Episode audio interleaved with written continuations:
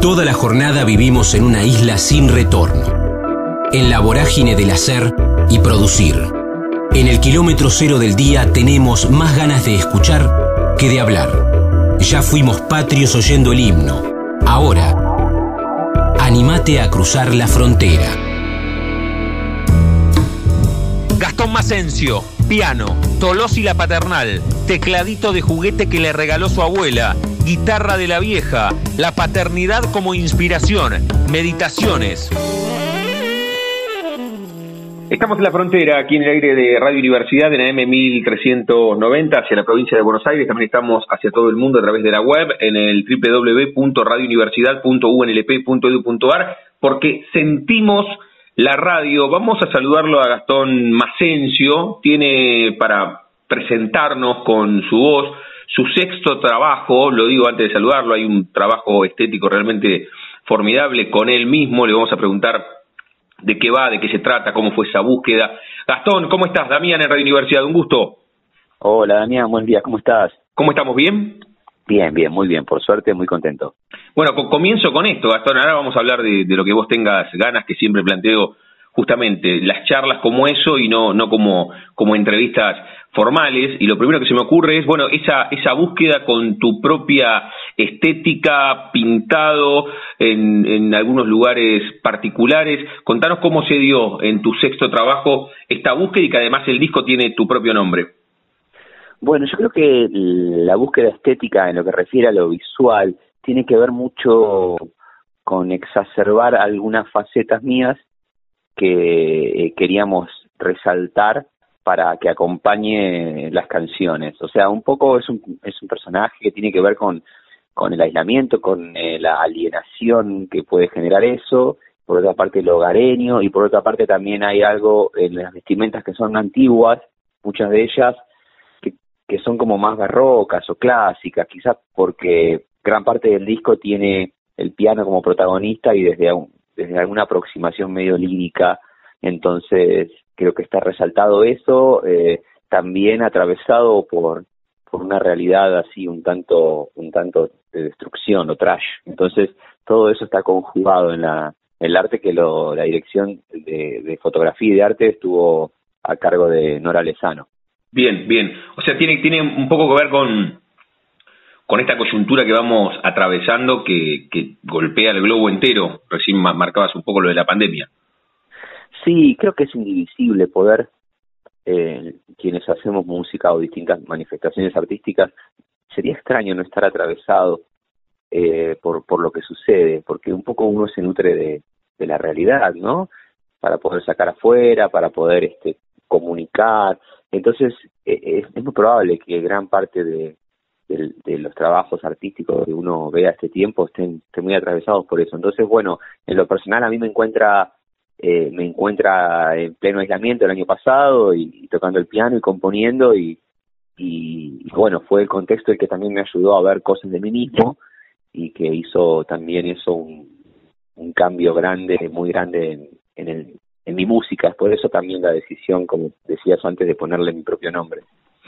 Estamos hablando con Gastón Massenzio aquí en la frontera, en el aire de Radio Universidad. Bueno, ahí llegamos, Gastón, para, para charlar un poco de este nuevo trabajo tuyo y después vamos a ir un poco para atrás, si vos tenés ganas, para que nos cuentes tu carrera completa en lo que se puede en una charla radiofónica. No? Mar- marcabas esto del piano, justamente te iba a preguntar eso.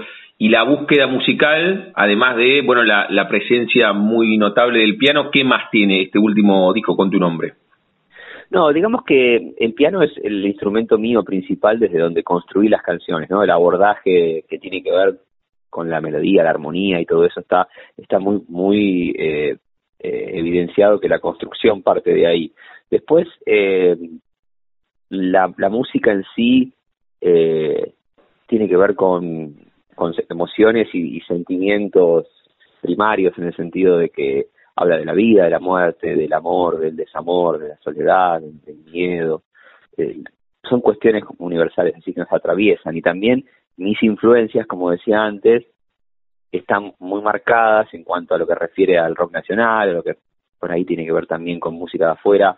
O sea, de acá seguramente eh, suene mucho mis influencias como puede ser Fito, Charlie o El Flaco, eh, y también también de afuera puede estar desde Queen hasta los Beatles, Elliot Smith, puede haber de, de todo eso en esa condensación. Yo lo noté a lo largo del disco mientras componía, veía cómo estaban todos esos elementos tan importantes para mí ahí muy, muy marcados, entonces eh, también por eso sentía que este disco quería que llevase mi nombre.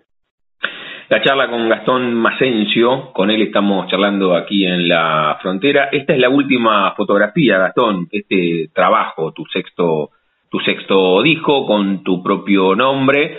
Si te consultase por la primera fotografía que te linkea con, con lo artístico, cuando tenías, no sé, tres, cuatro, cinco años, porque había un instrumento en tu casa o porque la maestra dijo hay que actuar en el acto de fin de año, ¿vos la tenés presente en la cabeza, la primera fotografía que te linkea con lo artístico y que vos lo hiciste derivar en la música? Sí, recuerdo que mi abuela cobraba la pensión y enfrente de donde cobraba la pensión había una juguetería, entonces ella nos llevaba, yo tendría seis años, nos llevaba a elegir un juguete de regalo, porque era el día de paga, nos invitaba a comer y nos invitaba a la juguetería y era como era una fiesta para mi hermano y para mí. Íbamos por uno de los pasillos y estaba ese, ese juego del médico que uno tiene para que tiene que encajar las piezas en un agujerito y para hacerlas sonar, y al lado de eso estaba había un órgano, un tecladito de juguete. Entonces yo tuve ahí la, la disyuntiva, ¿me llevo este juego o me llevo el organito este de juguete? Y me llevé el organito, y yo tendría seis años, entonces eh, eh, yo comencé a jugar con la música desde, desde ese momento, y también un tiempo después encuentro una guitarra eh, guardada este, en el placard, y que es de mi, que era de mi mamá, pero bueno, mi mamá eh, cantaba y, y tocaba, y mi abuelo era trompetista de jazz, de big band, entonces eh, mi papá también siempre tocó y, y también es profesor de danza folclórica, entonces la música siempre estuvo en mi familia, digamos, si, si bien en mi casa mi mamá ejercía otra profesión, este, era, era partera ella, y pero este, de toda su, su infancia estuvo y, y adolescencia, y después también estuvo ligada a la música, después incluso eh, más adelante retomó y cantó tango, entonces siempre la música estaba en mi casa, mi abuelo era era como, había fallecido al poco tiempo que yo, yo nací, pero era trompetista, eh, este tocó mucho en La Plata, en La Pampa, donde vivía, entonces había como toda una historia familiar de música por todos lados, mm. y, y bueno, ya... Este, si bien también ahí en casa me decía tenés que tocar porque mi mamá se dedicaba a otra cosa y todo, pero yo ya tenía esa, esa pulsión, así que cuando encontré un cartelito pegado ahí eh, que decía clases de teclado este, en un comercio de La Paternal donde vivía, me acuerdo que lo saqué y le dije quiero aprender, entonces yo ya tenía esa ese interés por, por aprender a tocar. Bueno, ahí respondiste, te iba a consultar justamente a dónde estaba esa juguetería y ya respondiste, en La Paternal cuando cruzaste con, con tu abuela. Exactamente, exactamente, en La Paternal. Si bien yo nací en Tolosa, en La Plata, ah, mira. Este, me, me vine muy chiquito a Paternal y ahí crecí gran parte de mi de mi infancia, pero soy de allá de Tolosa. Muy bien, muy bien. Sabés que cuando vienen artistas, le digo, de afuera de la capital de la provincia de Buenos Aires, les consulto por esa atmósfera propia que se genera en esta ciudad donde han nacido miles y miles y miles de artistas y tiene que ver también con la con la universidad. Vos sos medio un anfibio porque naciste acá, pero te fuiste rápido a La Paternal. ¿Se genera eso cuando cuando se toca en La Plata? Sí, sí, es es es algo extraño porque soy de los dos lugares. Me siento platense repatriado porteño, una mezcla de las dos cosas. Por la historia familiar también, porque parte de mi familia es de La Plata y parte es, podría decirse en rasgos generales, de, de capital. Entonces, bueno, yo nací allá y en Tolosa, después viví en calle ocho y setenta y algo, y después, bueno, fui y vine toda la vida porque mis abuelos vivieron allá, en La Plata. Entonces, eh, soy un poco de los dos lugares. Si bien no me ubico con las calles y las mm. diagonales, este, soy de aquí y de allá. Sí, y, y ya que estamos hablando de, de, de tu abuela y nombraste ahí a tu abuelo, tal vez tenga que ver con, con lo que te iba a consultar. ¿El apellido de dónde de dónde viene, Gastón, etimológicamente? ¿Le diste importancia a Gastón sí. Massenzio? Sí, sí es, es de Roma, es un apellido romano. Eh, la parte de mi bisabuelo eh, es de allá, De hecho, sus hermanos eran eran del Vaticano, era gente que estaba ahí adentro de la, de la curia y todo, ¿viste? Y me contaba mi abuelo que su papá, cuando fallecen sus hermanos, le llegó una carta de allá del Vaticano para que por una herencia, pero él nunca la reclamó porque era, era medio colgado. Este, y, y bueno, después cuando fui, tuve la oportunidad de viajar allá a Roma, encontré eh, cosas relativas a mi, a mi apellido y a mi historia. Hay una, una, una basílica que tiene mi apellido, toda toda en ruinas, este, y se ve que hay toda una historia ahí de, de Massencios. Este, algunos se vinieron para acá, para La Plata y para, para General Belgrano, que queda cerca de Ranchos, y los otros se fueron para Nueva York, y con uno, algunos de ellos me hablo, me hablo cada tanto, así que estaba en esos dos lugares. Qué bien, qué bueno, qué bueno. Con, con Gastón Massenzio estamos charlando de su música, de su recorrido, de su historia. Gastón, esa guitarra que estaba escondida en tu casa y después tu vieja también cantaba tango, un poco lo decías recién, ¿cómo, cómo recibió la, la familia, tu contexto, que vos querías eh, convertir esa pulsión eh, en, en profesión, ¿no? Esa, esa vocación sí. que tenías en profesión, dedicarte cien por ciento a la música. Y fue dual, por un lado me apoyaron siempre, eh, y por otro lado también ellos habían vivido con mi abuelo que, que trabajaba de músico y que costaba mucho, ¿no? Entonces recordaban muy cercano lo que era lo que era lo, lo duro de, del trabajo artístico.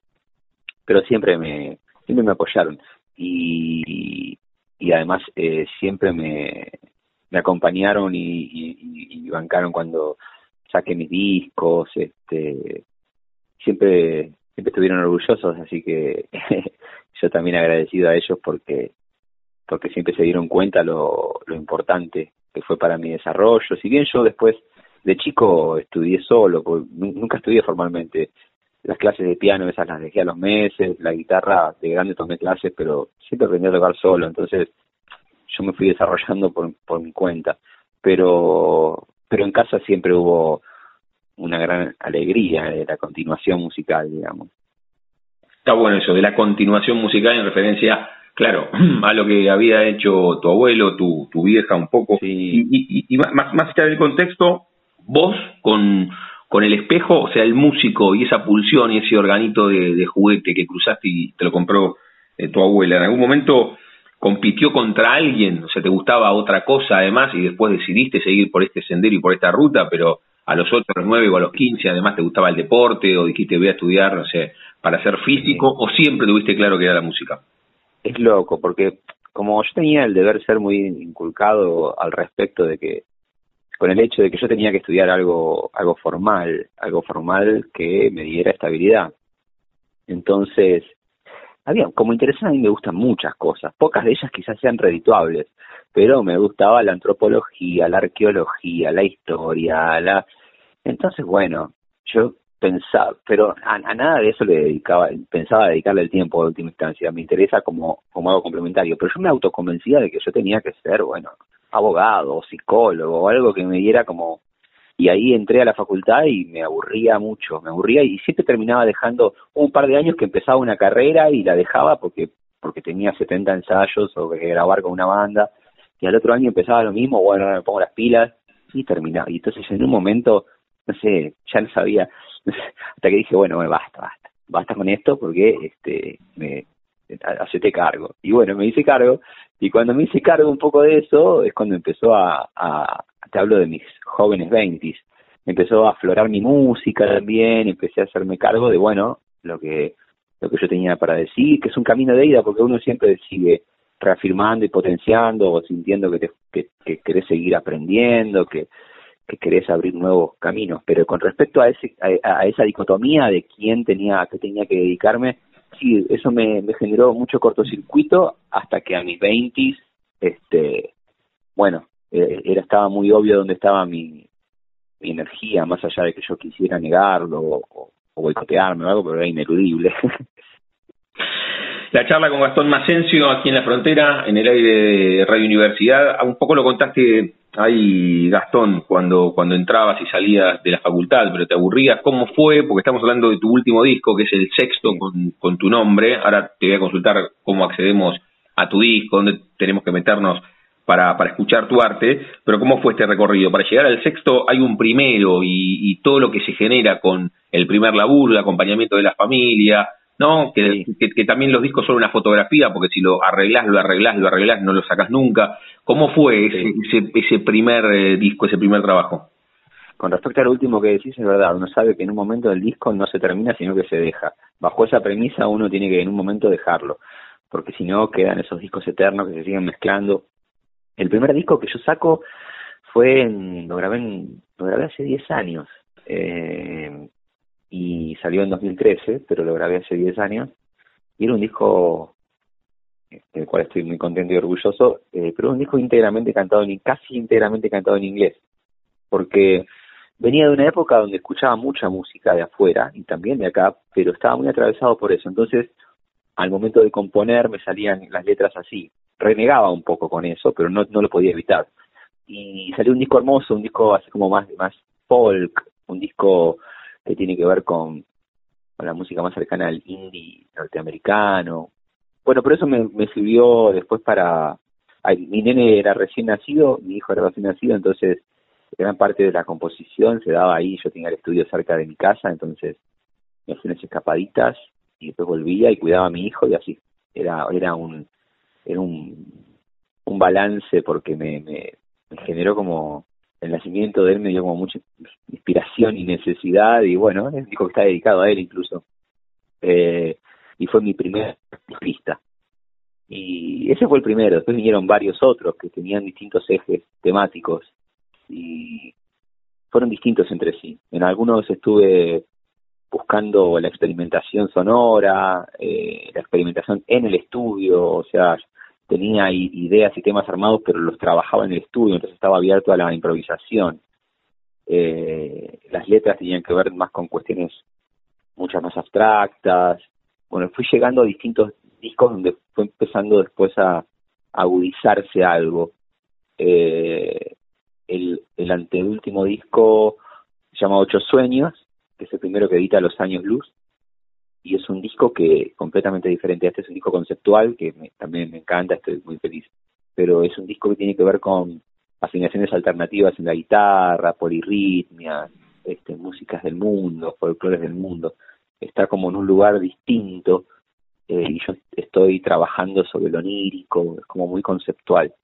Llegué a, a este disco cuando, de, después de todos mis trabajos que, que habían sido muy muy conceptuales de distintos tipos de búsquedas, pero en la pandemia tuve como una, una especie de revelación o de epifanía, que fue, bueno, a ver, ¿para qué, para qué haces música? ¿Qué querés decir? Eh, ¿Qué querés decirle al otro, a la otra? ¿Qué quieres comunicar? Eh, ¿Y cuál es el sentido de hacer música? ¿Y qué querés que llegue y que le llegue al otro? Entonces empecé a pensar que en un mundo así tan complicado, eh, lo más importante es dejar siempre, ¿no? Sin sinceridad, belleza, belleza con la música, y despojo y sinceridad, y buscar un poco de, de eh, excelencia en el trabajo, en el sonido, porque a fin de cuentas eso es lo que dejamos después, lo que queda. Y quería que también fuera algo atemporal, o sea, con los pies en el hoy, pero atemporal. No quería que fuera nada presa de una coyuntura, sino que sea algo atemporal, que mire para adelante, pero que, que tenga condensada toda la historia. Entonces, creo que, que, que dio sus frutos exactamente eso, me animo a decir, por el equipo de gente con, con el que trabajé. Eh... Entonces me cayó una ficha muy fuerte de eso, de dónde quería ir de ahora en más, de dónde no quería ir, que ya había estado y que quería de ahora en más. Entonces eso eso me, me hizo cambiar mucho la forma de tocar, de cantar, de escribir. Fue como, si bien mi esencia y mi estilo se puede evidenciar, pero el cambio creo que es muy profundo.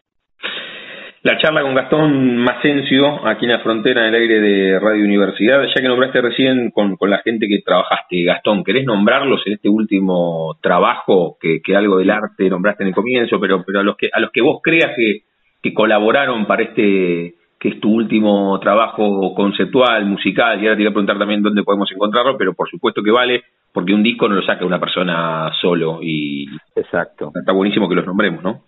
No, y además eh, para mí es, es muy es muy grato tener el espacio acá también para decirlo. Eh, primero, eh, eh, Claudio Lafalse, que es el productor del disco, productor artístico, además grabó los bajos del disco. Eh, es un gran amigo y, y, y fue con él quien logramos transformar las canciones y los bocetos de canciones en, en esto.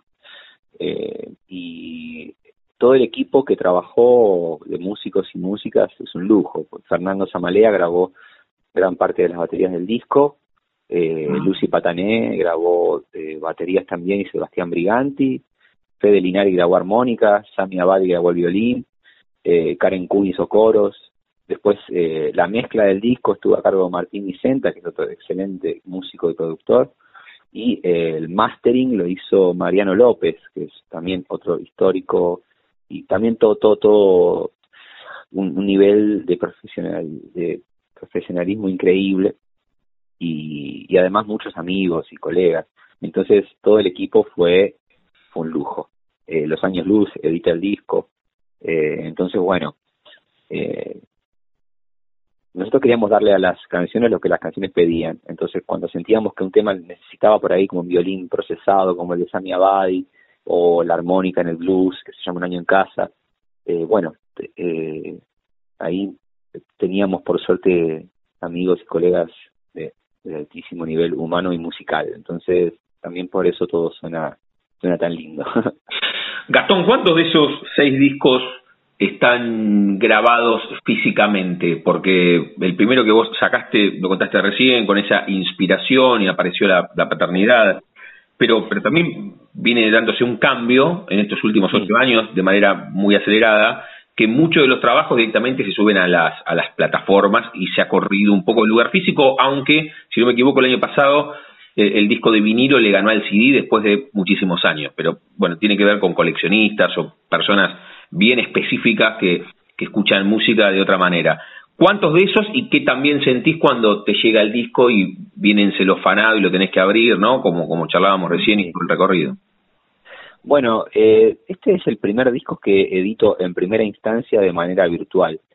Eh, justamente porque a mí me encanta el C D, me encanta el disco. Siento que el vinilo es un consumo de lujo para un sector y me encanta, eh, pero que puede acceder a eso y no es como ir a comprar un disco a la disquería como se usaba antes, que vos que no tenías manera de escuchar un disco si no era yendo a una disquería a comprarlo.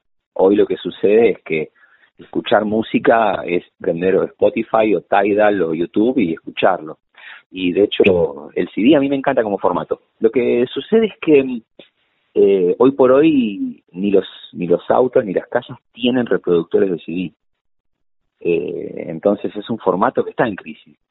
Se, se mantiene el vinilo y de hecho me gustaría poder hacer, eh, si las cosas se dan, una edición limitada en vinilo o ilimitada, si muchos quieren comprarlo. Este, pero para poder materializar en un formato físico, porque es hermoso ese momento, el de, el de abrir eh, un C D o un vinilo, poder tenerlo materializado. Por lo pronto está en el formato en el formato digital y tenemos el booklet, incluso el librito, que en estos días lo vamos a, a compartir también para que se vea por dentro. Y bueno, esperamos en un futuro poder, poder hacer una edición en vinilo. Bien, bien. Y, y el resto, no tu último trabajo, el sexto disco que tiene tu nombre, Gastón Massenzio, con doble S, ¿verdad? No lo dijimos en el comienzo y con Z al final. Etimológicamente, el origen de este apellido tiene que ver con Roma, ya lo contó eh, Gastón hace un rato charlando con, con nosotros aquí en, en la frontera, pero el, ¿todos tus trabajos están en, en algún lugar, todos los discos juntos? Sí, ustedes eh, si, va, si buscan eh, mi nombre, Gastón Massenzio, Eh, van a encontrar en todas las plataformas digitales todos mis discos, desde Spotify, YouTube, eh, Tidal, eh, cual, cualesquiera que sean a los que ingresen, este, están todos mis discos disponibles. Muy bien, muy bien. Y el último, bueno, es el que salió ahora, que se llama Gastón Massenzio, como yo. Y, y de eso ya charlamos en el comienzo y, y está súper respondido y, y está y está buenísimo porque también lo hiciste de esa manera. Gastón, cerramos cada una de las charlas jugando con el nombre de nuestro ciclo, de nuestro envío, y, y a todos y a todas les consulto si tienen un momento frontera en sus vidas que no se refiere a un lugar geográfico, sino un momento rupturista, bisagra, decisivo, que puede ser desde lo personal o desde lo profesional. Vos, algunos, en este tiempo de charla radiofónica fuiste marcando, ¿no?, ese organito cuando charlaste con vos mismo y dijiste, che, me hago cargo, me gusta la música, la paternidad, algún viaje que contaste que estuviste en Europa, o puede ser algo más personal como que tuviste apendicitis a los seis y te quedaste solo en un hospital. Bueno, ¿tenés un momento frontera que cruzaste y sentís que te convertiste en quien sos? Seguramente haya varios, pero hay uno muy reciente, que es el que dio origen a este disco, que en medio del aislamiento yo, yo estaba haciendo unas meditaciones, cosas que no, no suelo hacer, ni, ni vengo mucho de ese palo, pero había empezado a hacerlas para, para ver qué me pasaba. Y sí, en, en ese momento estaba trabajando sobre unas visualizaciones, y sobre el final Eh, me cayó una ficha muy fuerte, que era que era lo que tenía que hacer. No era algo que estaba incubando ni, metida, ni meditándolo, pero en un momento tuve una revelación y entendí claramente qué tenía que hacer y, y quién era de ahora en más. Entonces, eh, ese fue un momento un momento frontera, el último. Mirá vos, se hace poco, ¿eh? Y otra vez, el disco tiene un poco que ver con, con este momento y, y también esa meditación. O sea, es un momento de, de mucha expansión. Sí, lo es, sí. La charla con Gastón Massenzio, aquí en La Frontera, en el aire de Universidad. Gastón, cuando hablamos con, con músicos, les damos la chance que elijan el propio cierre musical. En este caso, algún tema de tu último trabajo, que recién contaste dónde lo podemos encontrar, pero es libre. Si querés elegir una canción de, de tu primer disco, lo que vos quieras, así te escuchamos, porque te escuchamos charlando, pero ahora queremos escuchar tu arte. Me encantaría entonces que pusieran el tema Para Cuando Salga el Sol, que es el primer tema del disco. Muy bien, con eso cerramos esta charla con Gastón Massenzio aquí en La Frontera. Gastón, un abrazo enorme y la seguimos, y felicitaciones por el trabajo. Un abrazo enorme, muchísimas gracias por el espacio y un saludo a todos y a todas por allá. Chau, chau.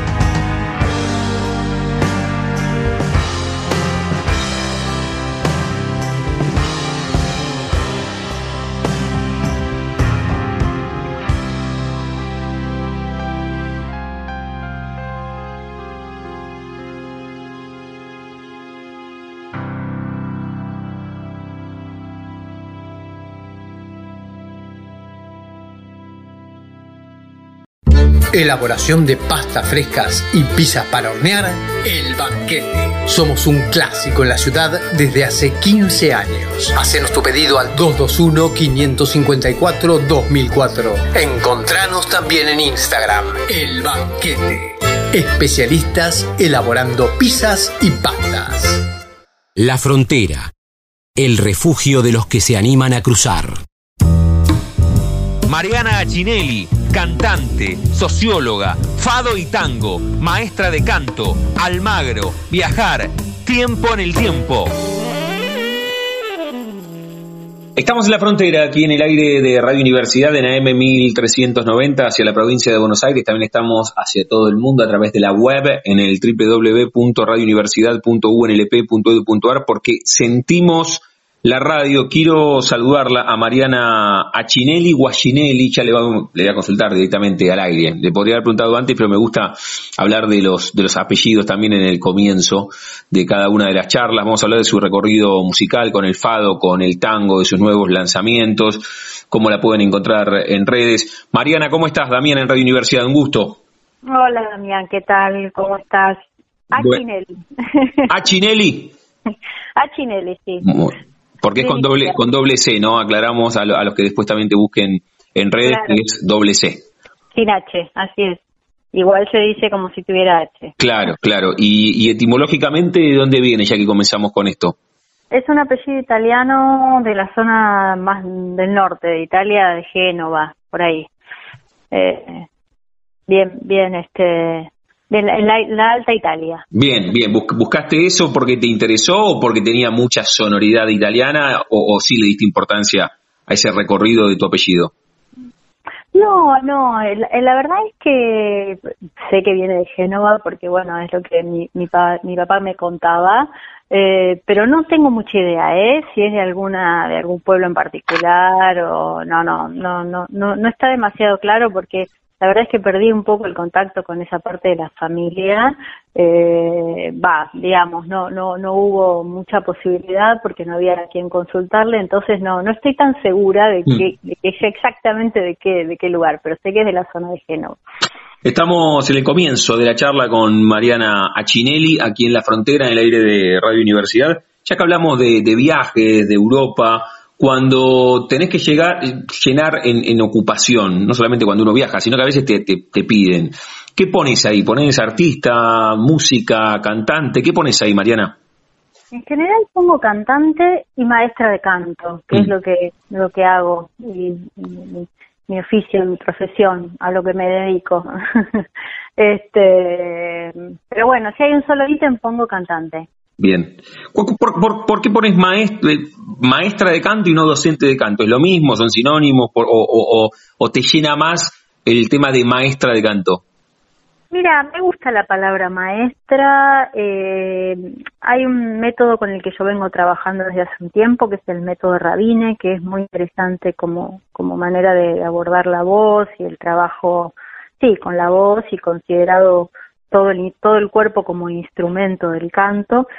Esta esta gente que bueno que enseña y que son los los creadores del método hablan de los maestros de canto. A mí me da una sensación como como más cercana, más eh, muy amigable y amorosa de, de, de llamar a esto que es ayudar al otro a conocer su voz, a guiarlo. Me suena como como como más amigable y creo que, que tiene que ver con esto también, que ellos lo, lo hayan, que, que se use más de este modo con quienes trabajamos con el método. Docente me parece un poco más más lejano, mm. qué sé yo. No, no, está muy bien. También. Tiene, tiene que ver también con, con este método que vos que vos llevas adelante. Ahora, hasta llegar a, este, a esta situación de poner cantante, maestra de canto, hubo un recorrido y, y a mí siempre me gusta consultar, entiendo que a los que nos escuchan en esta quinta temporada también, porque lo consulto siempre, si vos tenés en la cabeza la, la primera fotografía mental que te linkea a la música, porque hoy sos cantante, pero ¿cómo, cómo se dio? ¿Lo tenés en la cabeza? ¿Fue en, en tu casa jugando? ¿Fue en el colegio cuando era maestra o en, en una clase de música? ¿Cómo es que comenzás a transitar este sendero? Mira, la primera imagen que yo tengo... Perdón, eh, La primera imagen que yo tengo que me conecta con el canto es cuando eh, era chica, tenía más o menos siete, ocho años, iba con mi mamá, que teníamos un Citroën rojo, eh, en esa época, en la época que había bastantes Citroënes por, por la calle, eh, el, el, el típico, ¿no? El, uh-huh. el, la ranita, no me acuerdo cómo se llamaba, pero...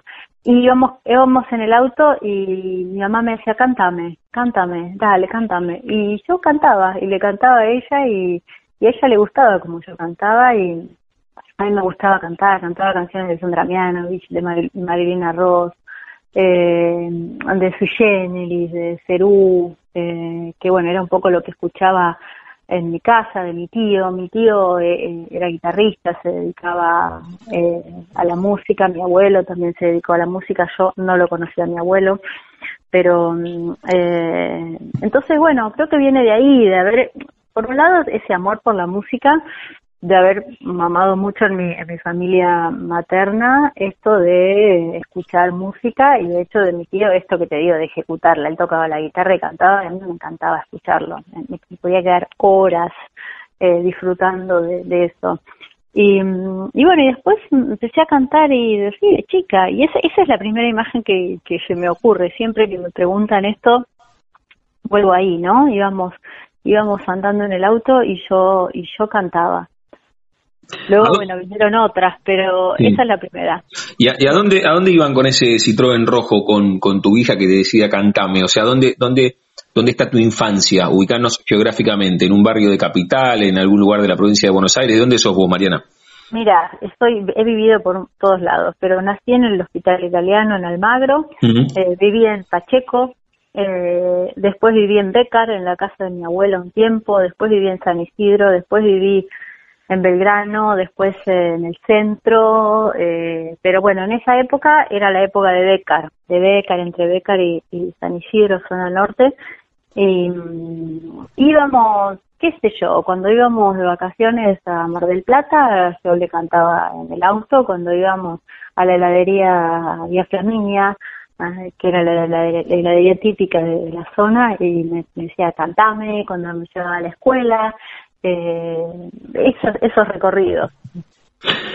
La charla aquí en La Frontera con Mariana Accinelli en el aire de, de Radio Universidad, y justamente su, su recorrido musical hasta llegar al hoy, que le voy a consultar de este último de este último tiempo.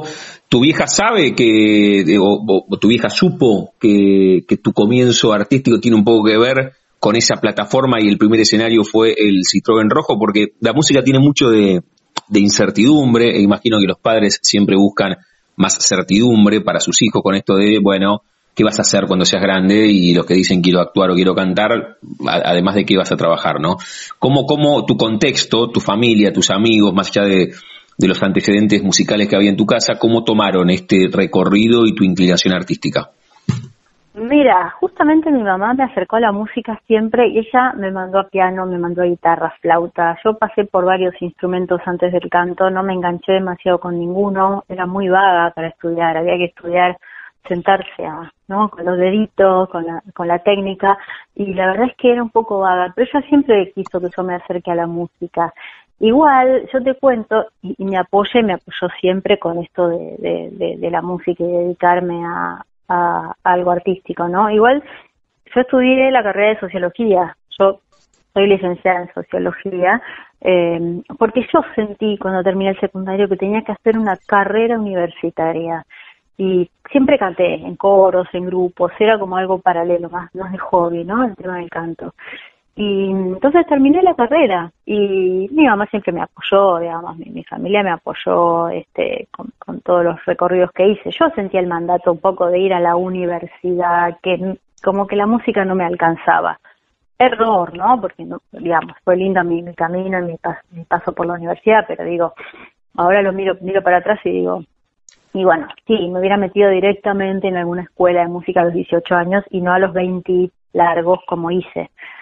Eh, pero bueno, siempre hubo mucho apoyo y mucha confianza en que en la vida había que hacer lo que uno pedía. Yo eso lo, lo, lo digamos, lo aprendí de, de, de mi vieja, que ella es médica, bueno, otro palo, pero igual tocaba piano cuando era chica, había subido la música y bueno, ahora me hice. Pero no, no, te vas a hacer, te vas a dedicar, qué sé yo, por suerte. Bien, bien, mejor, mejor, sí. Y, y ese, por lo que contás vos, ese automandato, no, no es que te metiste en la universidad e hiciste dos años y cuatro materias, terminaste, sos socióloga. Te, te dio ahora, ¿no? Analizándolo en este momento, con los años, ¿qué te dio ese paso por la universidad? Yo imagino que, que igual te debe haber dado algunas cuestiones para, para hacer música. ¿Qué te dio la sociología para lo artístico? Mira, yo creo que a mí la sociología me dio una manera de mirar el mundo, eh, una manera de, de entender, de, de comprender qué, qué pasa con las con las personas en sus vínculos, eh, cómo se organizan, cómo, eh, ¿no? ¿Qué, cuánto, cuánta importancia tiene la economía en, en un país, cuánta importancia tiene la política, cuánta, bueno, todo todo ese contexto tan importante, tan tan presente siempre, pero bueno, más ahora en estos en estos tiempos tan difíciles, ¿no?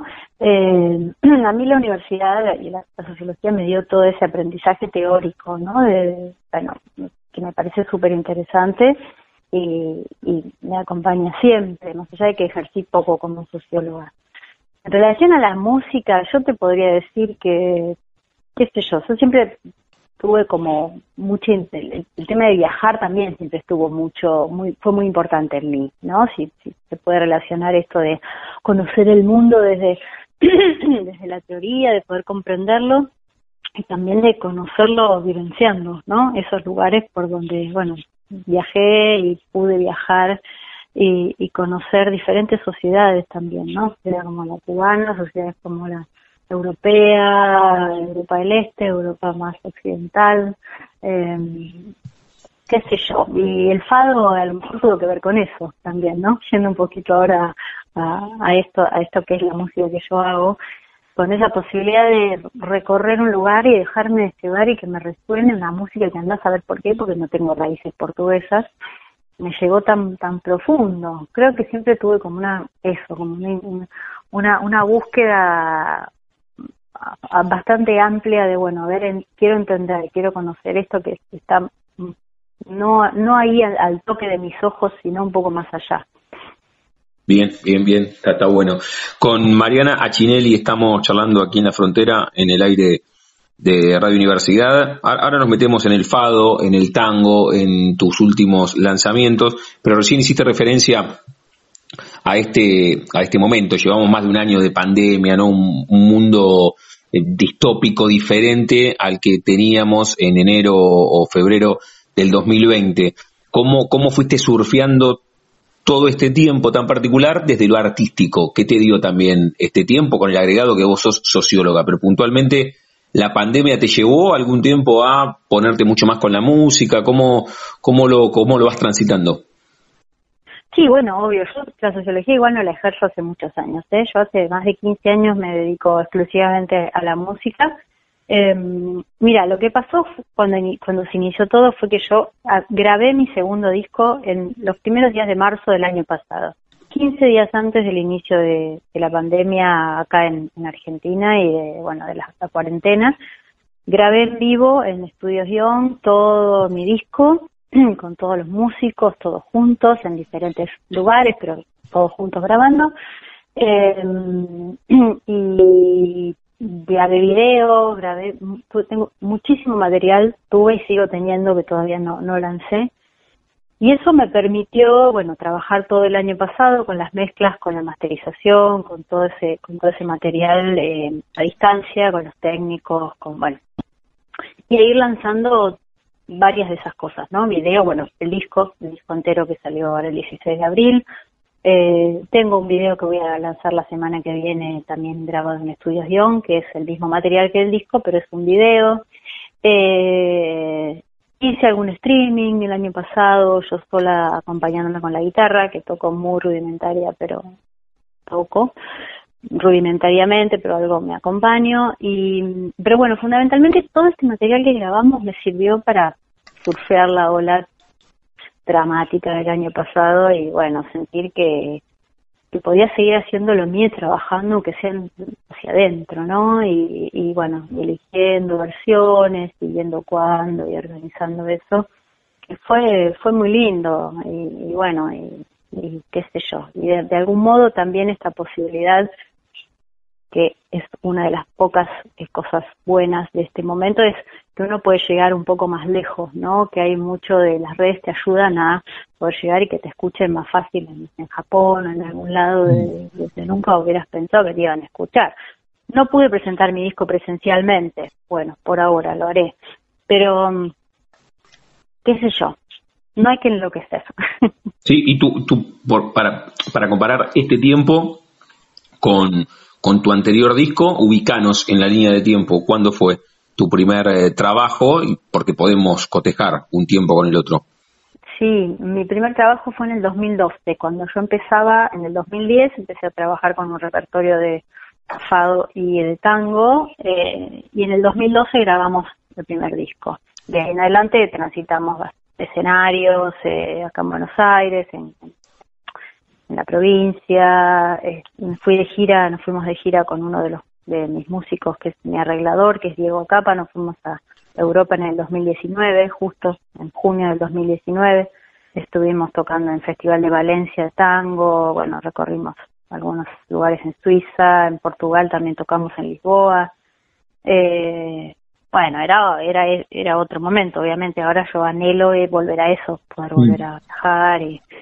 y todos esos proyectos que estaban ahí, ¿no? Uno hace una gira y se abren un montón de puertas y dice, bueno, ahí que viene vuelvo. Y así, así fue que no, que no pudimos volver. Pero, pero además del dos mil doce al dos mil veinte, dejando al margen la, la pandemia, también cambió el modo de, de lanzamiento, ¿verdad? En el dos mil doce no, no, no existía, o sí, pero no existían estas redes sociales donde uno amplifica constantemente todo lo que hace. No sé si estaba Instagram, pero no lo usábamos como, como ahora. En el dos mil doce, ¿cómo sacaste tu disco? De manera tradicional, imagino, con, con el celofanado, y sí, cuando lo abriste, esa emoción de abrir tu propio disco, imagino. Sí, eso fue hermoso. Además yo hice un tríptico que no sabes lo lindo que es. Todavía tengo, ojo, ¿eh? Hice mil discos y todavía tengo, tengo unos unos cuando unas, un par de cajas ahí. Sí, bueno, esa era otra otra experiencia. Hicimos toda la gráfica hermosa, eso fue otra experiencia, sí. Pero bueno, eso ya pasó ahora, ahora no conviene hacer eso, porque además yo vendí casi todos mis discos en los recitales, eh, bueno, cuando nos fuimos afuera también. Pero ahora, en principio, con este momento, nadie te recomienda hacer un disco físico. Además, te digo algo, no no hay mucha gente que tenga para escuchar un disco físico, ¿no? ¿Sabés que, sabés que hablaba con, con un colega tuyo en estas horas, con Gastón Massenzio, y me decía lo mismo, esto de en las casas ya no hay más reproductores de, de ni siquiera de C D o de D V D, entonces vos haces un disco para escuchar a dónde, porque en los autos tampoco. En los autos tampoco, en el mío sí, porque es, tiene unos añitos, mm. pero, pero en los autos nuevos tampoco. Sí, es así. Eso sí, yo ahora puse de nuevo un equipo que tenía, tengo un D V D, compré unos parlantes, porque bueno, decidimos este hacer esa inversión y puedo escuchar también un C D físico. Pero la verdad es que los parlantes están más preparados para Spotify o para YouTube, mm. los que me compré, que para ese D V D. Entonces, los discos que tengo los puedo escuchar, sí, lo quería para eso, pero tampoco es lo que era antes. Todo viene más preparado para el Bluetooth, para... otra cosa, qué sí. sé yo. Sí, es sí, una sí, pérdida sí. aparte, pero bueno, eh, qué sé yo, no sé, a lo mejor se vuelve a, a la, a la, a algún momento a lo físico. Me resulta raro creerlo, la verdad.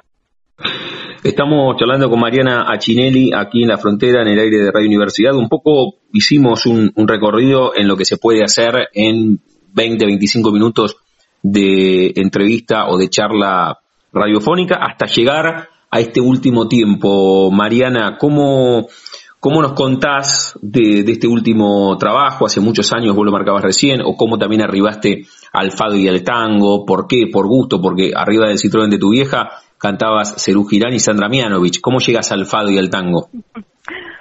Bueno, al fado llegué en uno de mis viajes, a, el primer viaje que hice a Lisboa, que fue en el dos mil, dos mil uno, en enero del dos mil uno, eh, recorriendo unas callecitas muy hermosas de un de una de un barrio que se llama Alfama.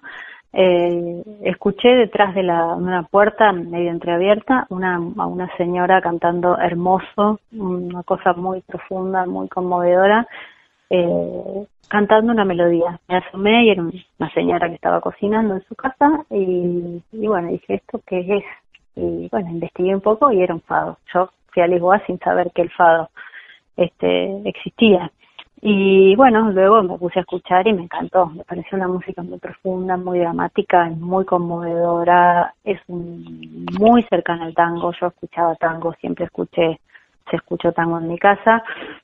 Pero para cantarlo empecé empecé por el fado, no por el, no por el tango. Eh, el repertorio lo empecé a armar desde el fado y fui encontrando los tangos que a mí me hacían sentir algo similar a lo que yo sentía cuando cantaba fado en relación a la poesía, a la música, a, a lo que contaban esos esos temas, esos fados, esos tangos. Eh, Así que bueno, eso muy resumido, te, te, te conté cómo, cómo llegué al fado y, y sí, y bueno, y el, el segundo disco tiene un poco más claramente un, una búsqueda poética que va por el lado de, de la vivencia de cierta presencia en la ausencia, ¿no? Hay los, los, las canciones son muy, este, tienen mucho de esto, de la profundidad de... De, de, de, lo, de los amores perdidos, de, de lo más dramático, de la cosa más trágica que es bien propia del fado, y de la música portuaria, ¿no? Donde son dos músicas que nacen en puertos, ¿no? Estos lugares donde la gente se va y donde la gente llega y se despide del otro que deja y y, y es muy es muy fuerte todo esto en, en, en los primeros fados, en los primeros en los tangos de las hace muchos años, ¿no? Todo, toda esta presencia de, de la inmigración, de, de, de los lugares más eh, eh, frecuentados por las clases populares, ¿no? Ambos, fado y tango, nacen en, en lugares que tienen toda esta idiosincrasia. Y, y este este origen común lo sigue acercando en la actualidad, incluso con los, los, las composiciones más nuevas, ¿no? Porque en el disco hay composiciones más nuevas también, tanto de de fados o de músicas, de canciones portuguesas, porque no es solo fado lo que hay, hay canciones portuguesas también en el disco, y bueno, y los tangos nuevos también, ¿no? Siguen teniendo esto, esto, esto no deja de estar presente este, en las composiciones más, más actuales del tango. Sí, sí, sí, está, está bueno esto, esto que contás y que tiene que ver con, con tu último trabajo, que ahora viene también la consulta con Mariana Accinelli. Estamos charlando aquí en, en la frontera del aire de, de universidad. ¿Dónde encontramos este, este trabajo y cómo te encontramos a vos en las redes? ¿Qué usas? Instagram, Facebook, Twitter. ¿Y dónde encontramos tus trabajos los dos, Mariana? Eh, estoy en Instagram como Mariana Accinelli, que es con doble C, sin H y doble L. En Facebook también, estoy en Spotify, Mi, mis dos discos están en Spotify, eh, el último Tiempo en el Tiempo, está en YouTube también, tengo un canal de YouTube eh, donde está subido el disco, eh, está también subido al, a la plataforma del Club del Disco, que es un sello que sacó mi disco, ayer subieron justamente todo el, el full álbum, ¿no? Que se puede escuchar todo enganchado, como si uno pone el disco y este bueno en Spotify también, viste, pero a veces si vos pones modo aleatorio te va cambiando de temas y te, te, te hace un recorrido que el que el que quiere Spotify. Si vos querés directamente escuchar el disco, este está bueno Spotify, pero también en, en YouTube, bueno, en, en Twitter no tengo, pero el resto de las plataformas que mencionaste estoy, estoy, estoy en todas, mi nombre y mi apellido. Ahí te, ahí te vamos, ahí te vamos a encontrar. Antes de, de pedirte que elijas una canción para, para escucharte, porque ahora te estamos escuchando con la voz, pero charlando, para escuchar tu voz con tu arte, que es el canto, con Mariana Accinelli, aquí en La Frontera. Cerramos cada una de las charlas, Mariana, jugando con el nombre de nuestro ciclo, de nuestro envío. A todas y a todos les consulto si tienen un momento frontera en sus vidas, que no se refiere a un lugar geográfico, sino un momento rupturista, bisagra, decisivo, que puede ser desde lo personal o desde lo profesional. Esto que vos marcabas, algún viaje a Europa, cuando te metiste en la casa de esta señora ahí en Portugal, o cuando ibas en el Citroën rojo de tu vieja o cuando tomaste esa decisión de enfocarte decididamente cien por ciento en lo artístico, o algún otro momento que no contaste en este rato de radio que llevamos aquí en Radio Universidad? Eh, está buena la pregunta. Eh, mira, un momento bisagra en, en mi vida fue la gira que hice en dos mil diecinueve, lo que te contaba antes, porque yo sentí que, que bueno, que era, yo iba a poner toda la energía posible para, para, para, para poder, eh, digamos, compartir y mostrar mi arte eh, en todos los lugares donde se pueda, digamos, ¿no? Como, como nuestro país eh, y, y, este, y cada ciudad donde se pueda y cada, cada lugar del mundo donde, donde sea posible, y como un deseo muy grande de, de viajar eh, con mi valijita, mi ropa, mis cosas. No necesito mucho más que eso para, para, digamos, para nada, para, para seguir mi deseo, ¿no? Yo siento que ahí encontré rotundamente, bueno, qué es lo que yo quiero hacer. Vino la pandemia, pero bueno, suponemos que va, va a pasar en algún momento, qué sé yo, la nueva normalidad. La nueva normalidad. La charla con Mariana Accinelli, aquí en La Frontera, en el aire de Radio Universidad. Mariana, ¿con qué canción de Tiempo en el Tiempo cerramos, o del primer disco si querés, ¿no? Pero imagino que, que vas a elegir un tema o una canción de, de, de tu último trabajo, así te escuchamos. Y mira, está bueno Há Uma Música do Povo, que es el primer tema, el que abre el disco. Muy bien, con eso, con eso cerramos esta charla aquí en Radio Universidad. Mariana, te mando un beso enorme y gracias por esta charla y lo mejor en tu recorrido, ¿eh? Bueno, un beso grande para vos y te agradezco mucho el espacio y la invitación. Gracias a vos, un beso. Un beso. Hay una música del pueblo, no sé decir si es un fado, que oyendo tiene un ritmo nuevo en mí que tengo guardado.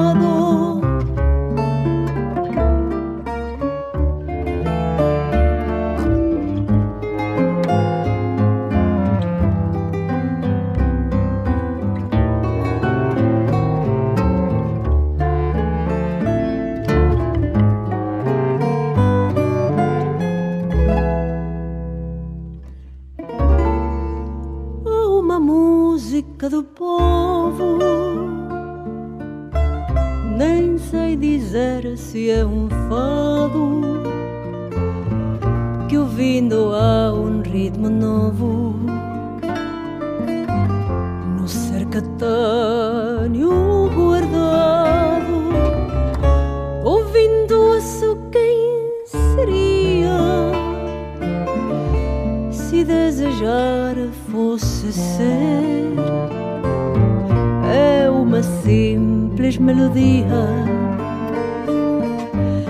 das que se aprendem a viver, mas é tão consoladora a vaga e triste canção que a minha alma já não chora. Coração, sou uma emoção estrangeira, um berro de sonho e do canto de qualquer maneira, e acabo com um sentido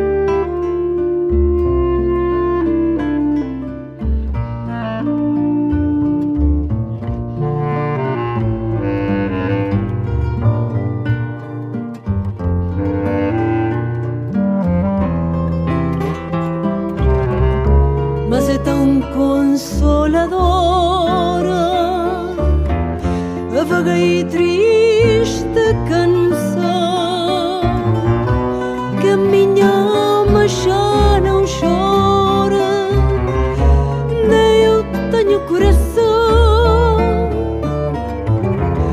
sou uma emoção estrangeira, um erro de sonho.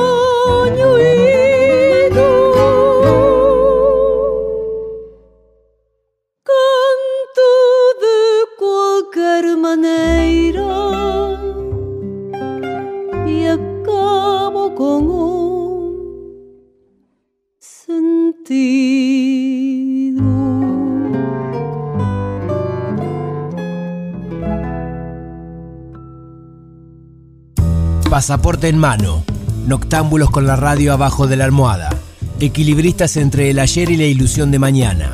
Somos La Frontera. Idea y conducción, Damián Zárate. Idea y colaboraciones, Julián Álvarez. Producción de notas, Puma Gaspari. Edición y postproducción, Juan de Vega. Idea sonora, voz y edición, Diego Carrera. Voz artística, Pablo Dupuy.